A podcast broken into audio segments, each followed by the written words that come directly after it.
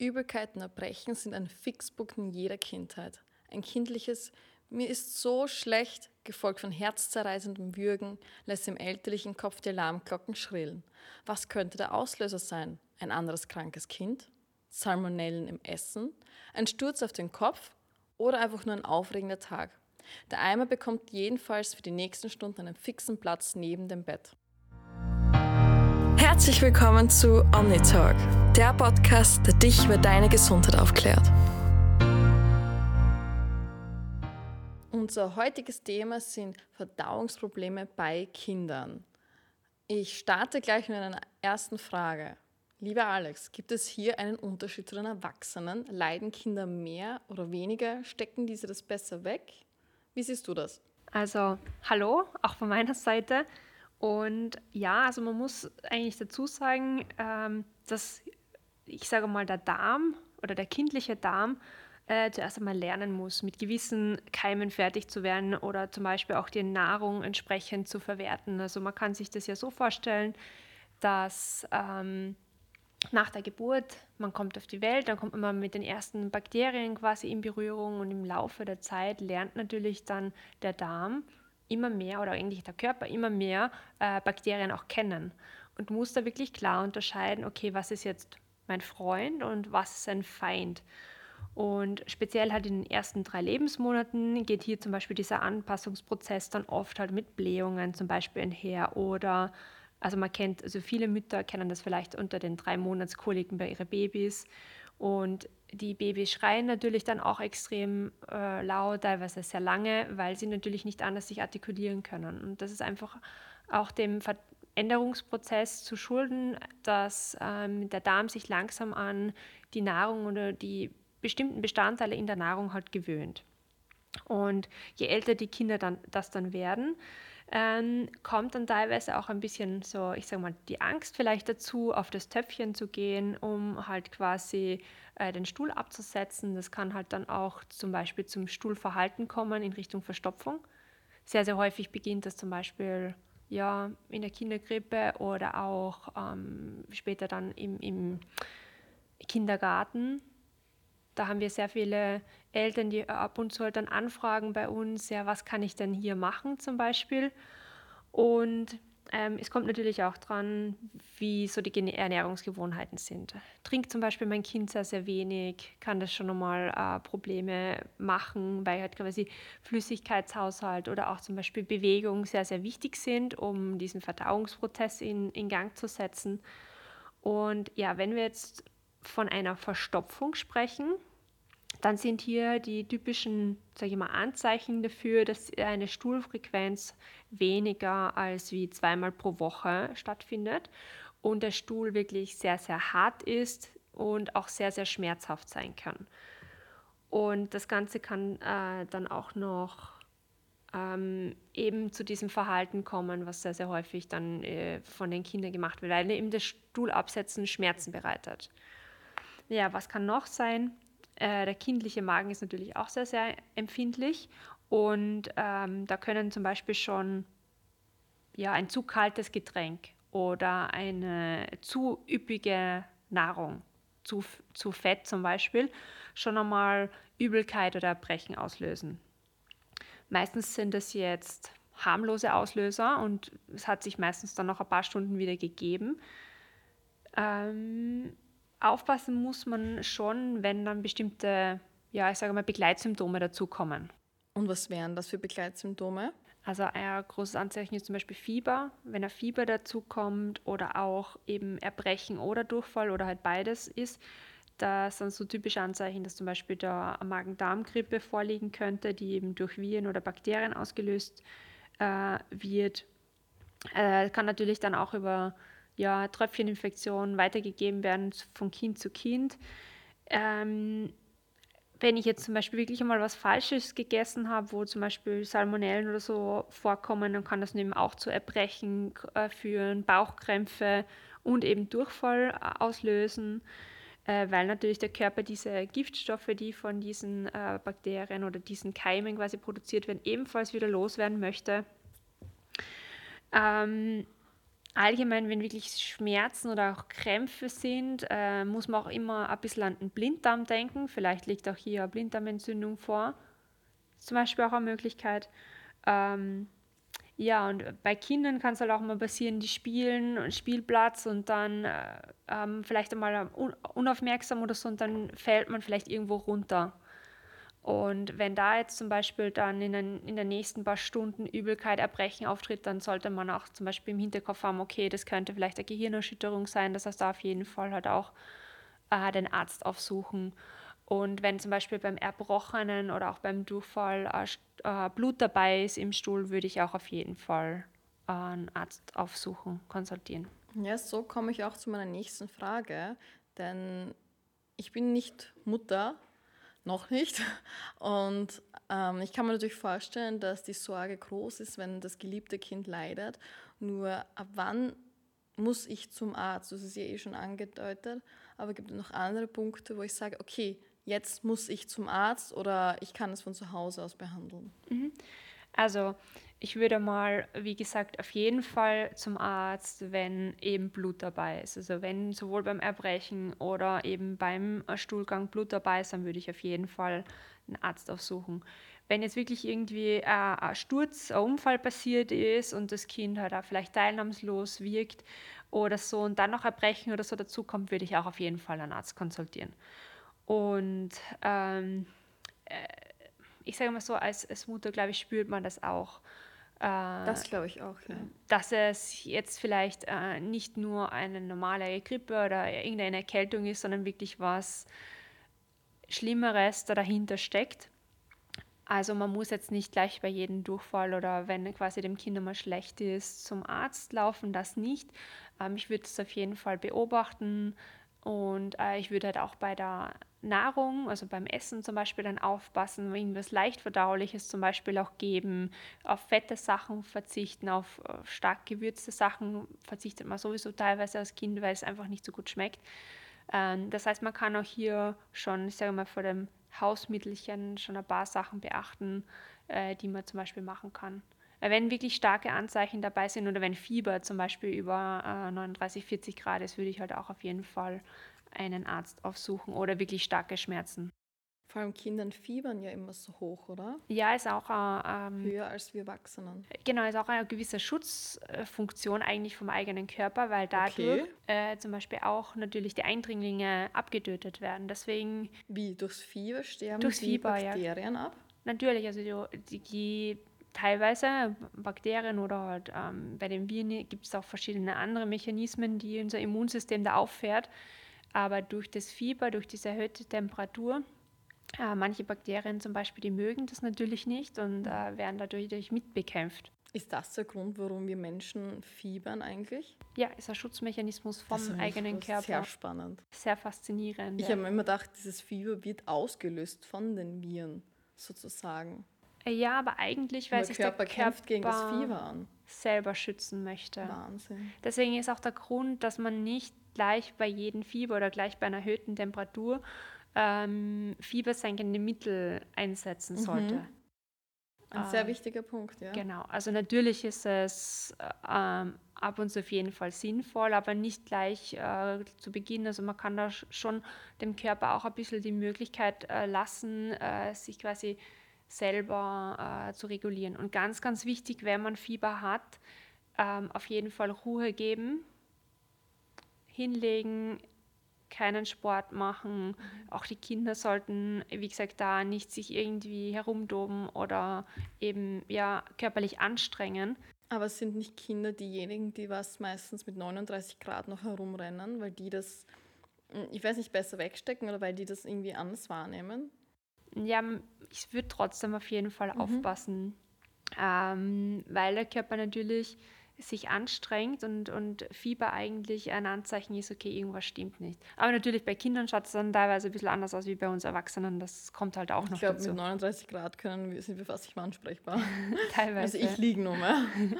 bei mir das auch, aber ich merke schon bei äh, teilweise nur leicht erhöhter Temperatur, mhm. dass, ja. dass ich komplett... Ich glaube, bei 39 bin ich da bin ich dann, da rede ich auch nicht mehr. Da liege ich und schaue nur mal gerade aus oder kann ich mal nicht mehr, mehr schlafen vor lauter Schöpfung. Ja. Ja, aber bei Kindern geht das teilweise auch sehr schnell. Ja. Und auch da teilweise sehr schnell, dass sie wieder vom Fieber herunter sind. Du hast es vorher bereits fallen lassen, das Wort Verstopfung. Und zwar ähm, jetzt genau bei Kindern. Wie ist das, wenn ich erkenne, mein Kind leidet unter Verstopfung? Reagiere ich hier als Elternteil richtig? Also ab und zu erkennt man es gar nicht ähm, gleich, äh, weil zum Beispiel Durchfall, das fällt meistens sofort auf. Aber bei der Verstopfung ähm, kann es sein, dass man das vielleicht erst sogar später erst merkt. Und ja, eine Verstopfung ist eben eine Störung vom, vom Darm, wo eben der Stuhl verzögert bzw. eben nicht vollständig abgegeben werden kann. Und meistens beginnt das eben gerade so, wenn die Kinder eben in die Krippe gehen oder ähm, in äh, den Kindergarten oder dann in die Schule, wo ja, sie, sie einfach nicht so gern zur Toilette gehen oder sich auch vielleicht schämen und das Gefühl haben, Angst zu haben. Und ähm, das Gefühl muss man eben einfach ein bisschen auch nehmen. Man sollte sie auf jeden Fall nicht stressen, wenn sie auf die Toilette gehen, sondern ihnen Zeit lassen.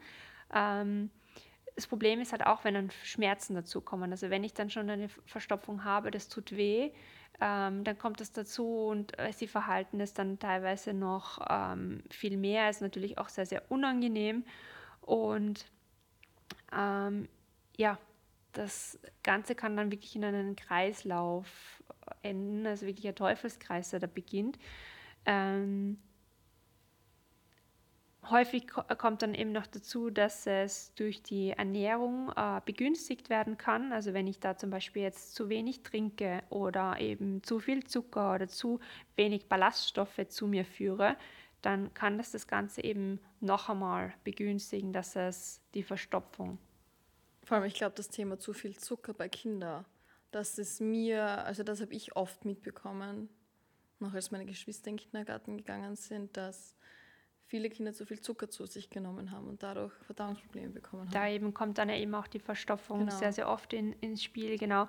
Und viele Kinder, also wenn wir jetzt die psychische, psychologischen Ursachen zum Beispiel auch noch heranziehen, oftmals kann man halt dann vielleicht die Tür nicht absperren und sie fühlen sich da jetzt irgendwie beobachtet oder so und haben dann eben auch einen Stress, auf die Toilette zu gehen und das kann genauso eben dann das Ganze noch begünstigen. Und was man mittlerweile eben auch weiß, ist, dass eben auch eine gestörte Darmflora da das Ganze mit, ja, ich sag, begünstigen. begünstigen kann, dass eben die Verstopfung dann noch dazu kommt. Wichtig ist auf jeden Fall auch, ähm, dass man auch abklärt dann beim Arzt, wenn es gar nicht besser wird, äh, ob die Verstopfung auch zum Beispiel andere Ursachen noch hat, ob da irgendwelche Krankheiten in einem schlummern, die man vielleicht jetzt nicht oder noch nicht eben äh, weiß, ob da zum Beispiel auch genetisch irgendwas dabei ist, das, wodurch die Verstopfung ausgelöst wird. Aber in den meisten Fällen, sage ich immer, bei den Kindern ähm, ist es wirklich eher äh, psychisch bedingt, beziehungsweise eben durch diese Veränderung, die da stattfindet. Ungewohnte Umgebung. Also wie, ich, ich kann es nur sa sagen von, von der Beratungsseite her, wir haben eben sehr viele Anfragen, die gerade jene Kinder betreffen, die jetzt in, in den Kindergarten gekommen sind oder eben in die Schule kommen. Und diese Umstellung dann eben dazu führt, die Ja, wenn man es eigentlich nur gewohnt ist, zu Hause aufs Klo zu gehen und auf einmal woanders. Ja, ich, ich kenne das auch von, von Erwachsenenseite her ähm, immer wieder mal anfrage, wenn man zum Beispiel auf Urlaub fährt oder in eine ungewohnte Umgebung fährt, die können dann teilweise auch als Erwachsene nicht auf die Toilette gehen. Das ist eigentlich was komplett Normales. Viele reden einfach nicht darüber. Bei Kindern kommt dann zusätzlich dazu, dass sie sich vielleicht auch nicht ausdrücken können, wo jetzt das Problem liegt. Das heißt, äh, was kann ich jetzt machen? Ich kann einfach aufmerksam sein, ähm, vielleicht auch einmal nachfragen, Zeit lassen, das Gefühl geben, okay, es ist komplett normal. Und dann gibt es halt auch noch ein paar andere Tricks, die man dann anwenden kann. Und was kann man deiner Meinung nach tun bei Kindern, die unter Verstopfung leiden? Mhm. Also wichtig wäre mal die Flüssigkeitsmenge. Also ich weiß, da ist es schwierig, äh, dass Kinder genügend trinken. Vielleicht kann man das ein bisschen verstecken. Ähm, Wichtig wäre halt natürlich Wasser. Bei äh, Fruchtsäften muss man dann wieder ein bisschen aufpassen, weil dann natürlich auch Zucker dabei ist. Ähm, natürlich gehen zum Beispiel auch äh, Tees, Früchte, Kräutertee zum Beispiel wäre auch eine Möglichkeit. Und ähm, vielleicht kann man auch in den Tee schon ein paar Ballaststoffe hineinschummeln. Also es gibt auch da zum Beispiel schon sehr, sehr gut äh, Pulver zum Beispiel zum Auflösen oder auch andere Möglichkeiten, eben Ballaststoffe vielleicht ins Müsli oder so hineinzuschummeln. Wenn zum Beispiel nicht so gern Gemüse gegessen wird, ist ja auch bei Kindern teilweise nicht so einfach. Was es dann auch gibt, sind zum Beispiel Zubereitungen aus Papaya die haben bestimmtes Enzym drinnen, das Papain. Und das sorgt wiederum dafür, äh, den Darm anzuregen und quasi ja, das Ganze zu regulieren, die, den ganzen Darm zu regulieren und somit kann eben dann auch die Verstopfung gelöst werden und der Stuhl wieder leichter ausgeschieden werden. Und äh, wichtig wäre natürlich auch, dass äh, die Darmflora im Gleichgewicht ist, also dass hier kein Ungleichgewicht, also Dysbiose vorliegt. Das heißt, da könnte man zum Beispiel auch mit Probiotika sehr, sehr gut unterstützen. Und gibt es bestimmte Bakterienstämme, die hier eine Verstopfung lösen?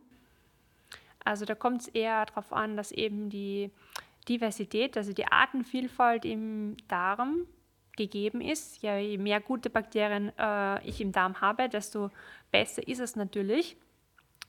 Äh, bei Kindern ist es zum Beispiel sehr, ich sage mal, praktisch, wenn äh, die Multispezies-Probiotika zum Beispiel in Pulverform da sind, weil man die sehr, sehr einfach verstecken kann. Also da geht zum Beispiel ein Fruchtsaft, in den man sie reinmischen kann. Man könnte es ins Joghurt reinmischen, ins Milch, wird zum Beispiel auch ein Kakao gehen oder so. Das mögen die Kinder natürlich dann gerne und äh, nachdem das Pulver meistens geschmacksneutral ist, merken sie es im Prinzip nicht. Das heißt, man kann hier schon beginnen in der Früh eigentlich mit einem ja, guten Darmgefühl mal starten. Die, äh, sage ich mal, die gute Zusammensetzung der Darmflora führt dann wiederum dazu, dass sich da zum Beispiel einfach ja, Verstopfung gar nicht so leicht bilden kann.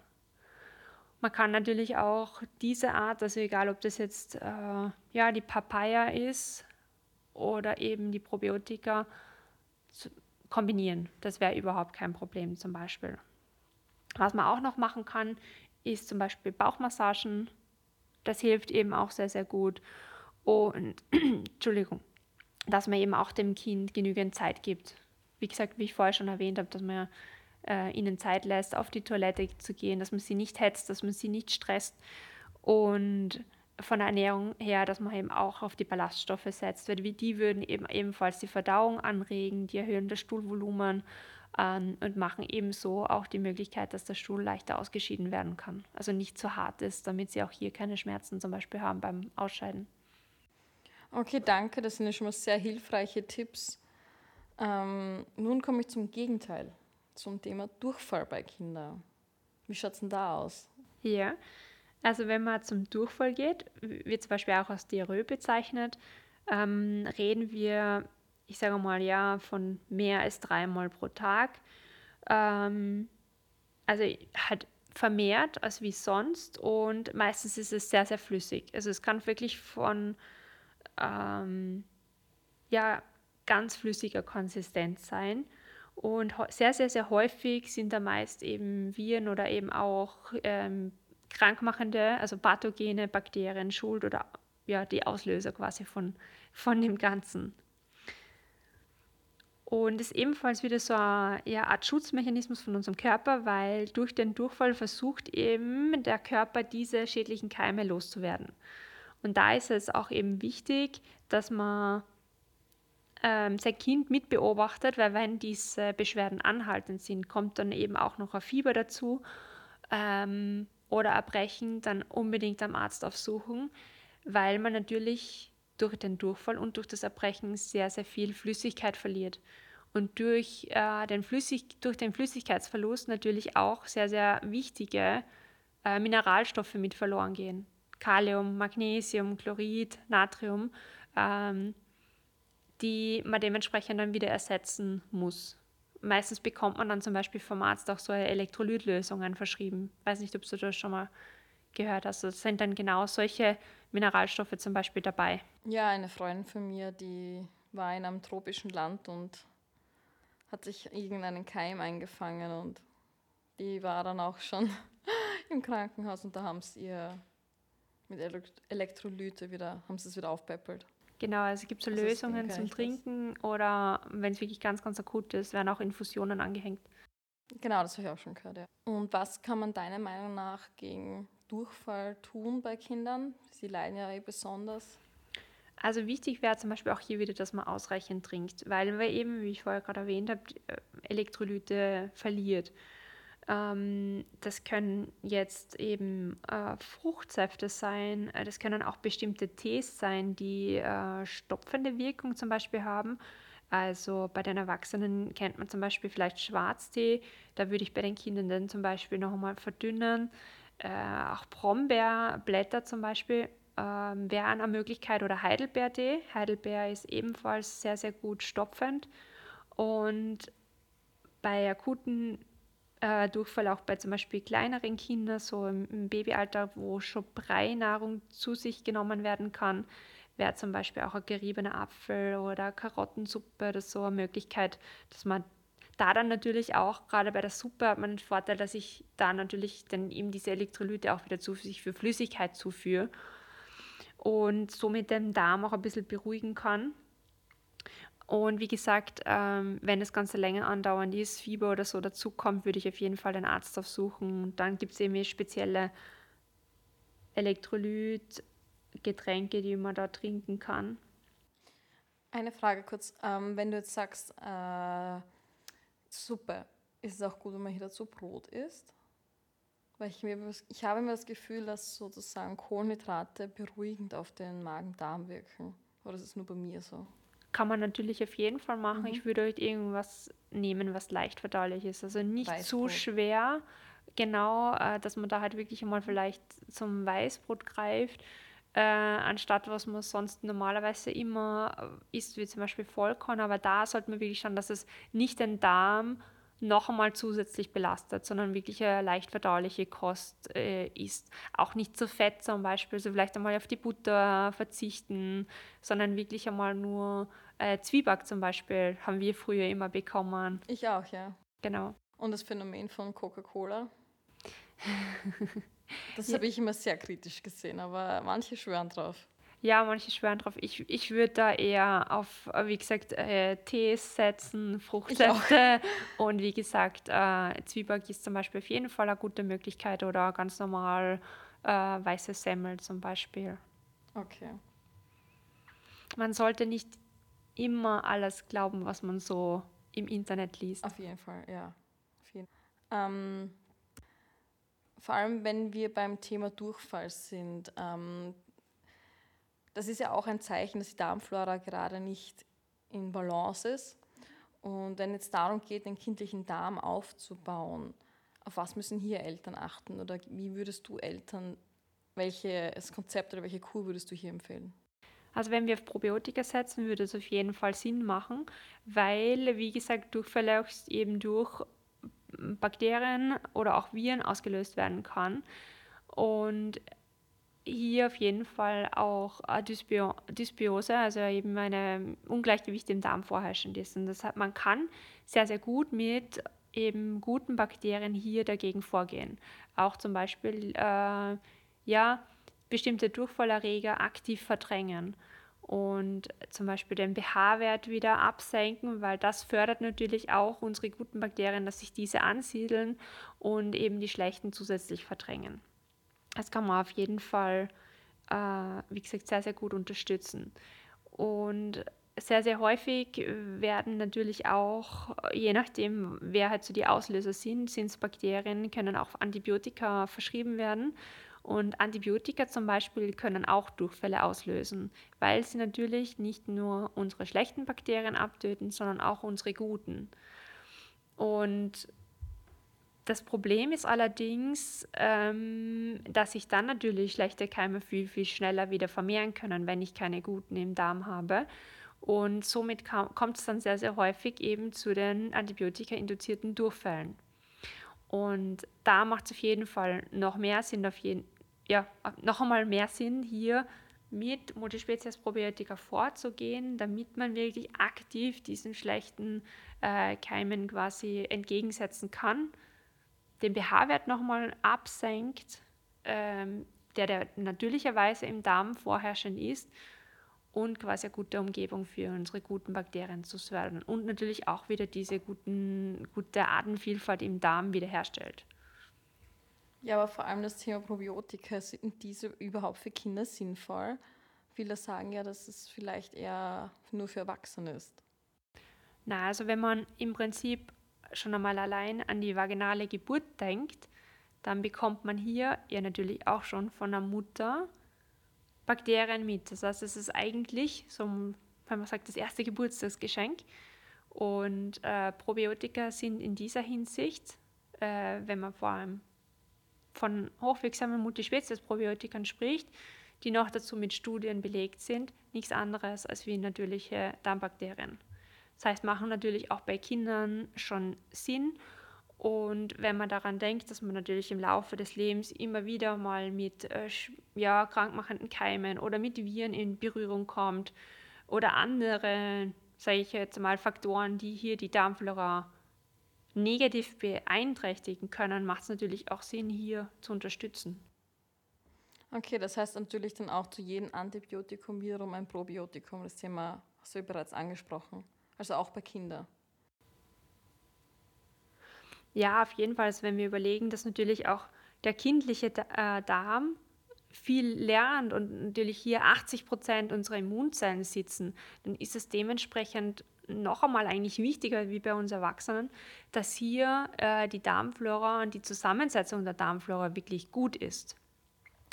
Und das Problem, was ich vorhin gerade angesprochen habe, ist, dass das Antibiotikum ja nicht nur die schlechten Keime abtötet, sondern natürlich auch die guten. Und wir empfehlen halt auch bei Kindern eben speziell begleitend zur Antibiotikatherapie speziell entwickelte Probiotika, die wirklich genau für das äh, konzipiert worden sind. Und das macht auf jeden Fall Sinn. Und dementsprechend kann man natürlich je nach Alter auch die Dosierung variieren. Das ist ja in der Hinsicht äh, äh, kein Problem. Das kann man sehr, sehr einfach machen. Und wichtig wäre natürlich auch, dass man äh, begleitend äh, zum Antibiotikum äh, dann auch gewisse einen gewissen Abstand lässt zur Einnahme vom Antibiotikum. Probiotikum, Antibiotikum. Warum? Weil natürlich das Antibiotikum nicht unterscheiden würde zwischen den Bakterien, die wir jetzt vom Probiotikum zuführen oder eben den äh, schlechten Keimen. Das heißt, das Antibiotikum würde natürlich auch die Bakterienstämme zerstören und daher, wie gesagt, würde ich auf jeden Fall mindestens einen Abstand von einer Stunde empfehlen. Das heißt, ich nehme das, Anti das Probiotikum vorm Antibiotikum. Also mit einer Stunde Abstand. Es kommt natürlich darauf an, beim Antibiotikum von der Einnahme her, es gibt ja verschiedene. Es gibt welche, die nimmst du nur einmal, es gibt welche, die musst du dreimal am Tag nehmen. Mhm, die kenne ich eigentlich. Genau. Und äh, dementsprechend wird es dann teilweise mit der Einnahme schon ein bisschen äh, ja, tricky, sage ich einmal. Aber das sozusagen das Probiotikum sollte man ja auf nüchternen Magen nehmen und ein Antibiotikum ja immer eher nach dem Essen. Kommt auch drauf an. Also oh. da gibt es auch verschiedene. okay. es gibt zum Beispiel gewisse Antibiotika, wo du sehr aufpassen musst, äh, dass du sie zum Beispiel zeitversetzt zu Milchprodukten, ähm, wie zum Beispiel Milch, Joghurt, Käse einnimmst. Äh, das heißt, da ist es auch immer ein bisschen schwierig, dass man sie dann zum Beispiel zum Essen einnimmt. Also wichtig wäre, wie gesagt, ähm, eine Stunde Abstand und äh, gerne kann man aber da bei uns in der medizinischen Beratung anrufen oder einfach uns auch eine E-Mail schreiben. Dann können wir da dementsprechend auch gerne noch einmal extra beraten. Das auf alle Fälle, vor allem wenn man auch weiß, welches Antibiotikum, da kennt sie euch natürlich auch aus. Genau, also wie, wie gesagt, wir fragen da auch immer danach, wie oft zum Beispiel das Antibiotikum genommen wird, weil dementsprechend dann die Einnahme natürlich, wenn ich das nur einmal am Tag nehmen muss, dann könnte ich zum Beispiel ganz einfach das Probiotikum in der Früh nehmen und das Antibiotikum dann, wie es der Arzt verschrieben hat. Ja. Also wie gesagt, das hängt von den verschiedenen Faktoren dann ab. Genau, und es ist ja sowieso so, ob jetzt ein Antibiotikum sinnvoll ist oder nicht, das entscheidet ja der Arzt. Das, was wir eben aus unserer Sicht machen können, ist dementsprechend dann den Darm wieder gut aufzubauen und zu unterstützen.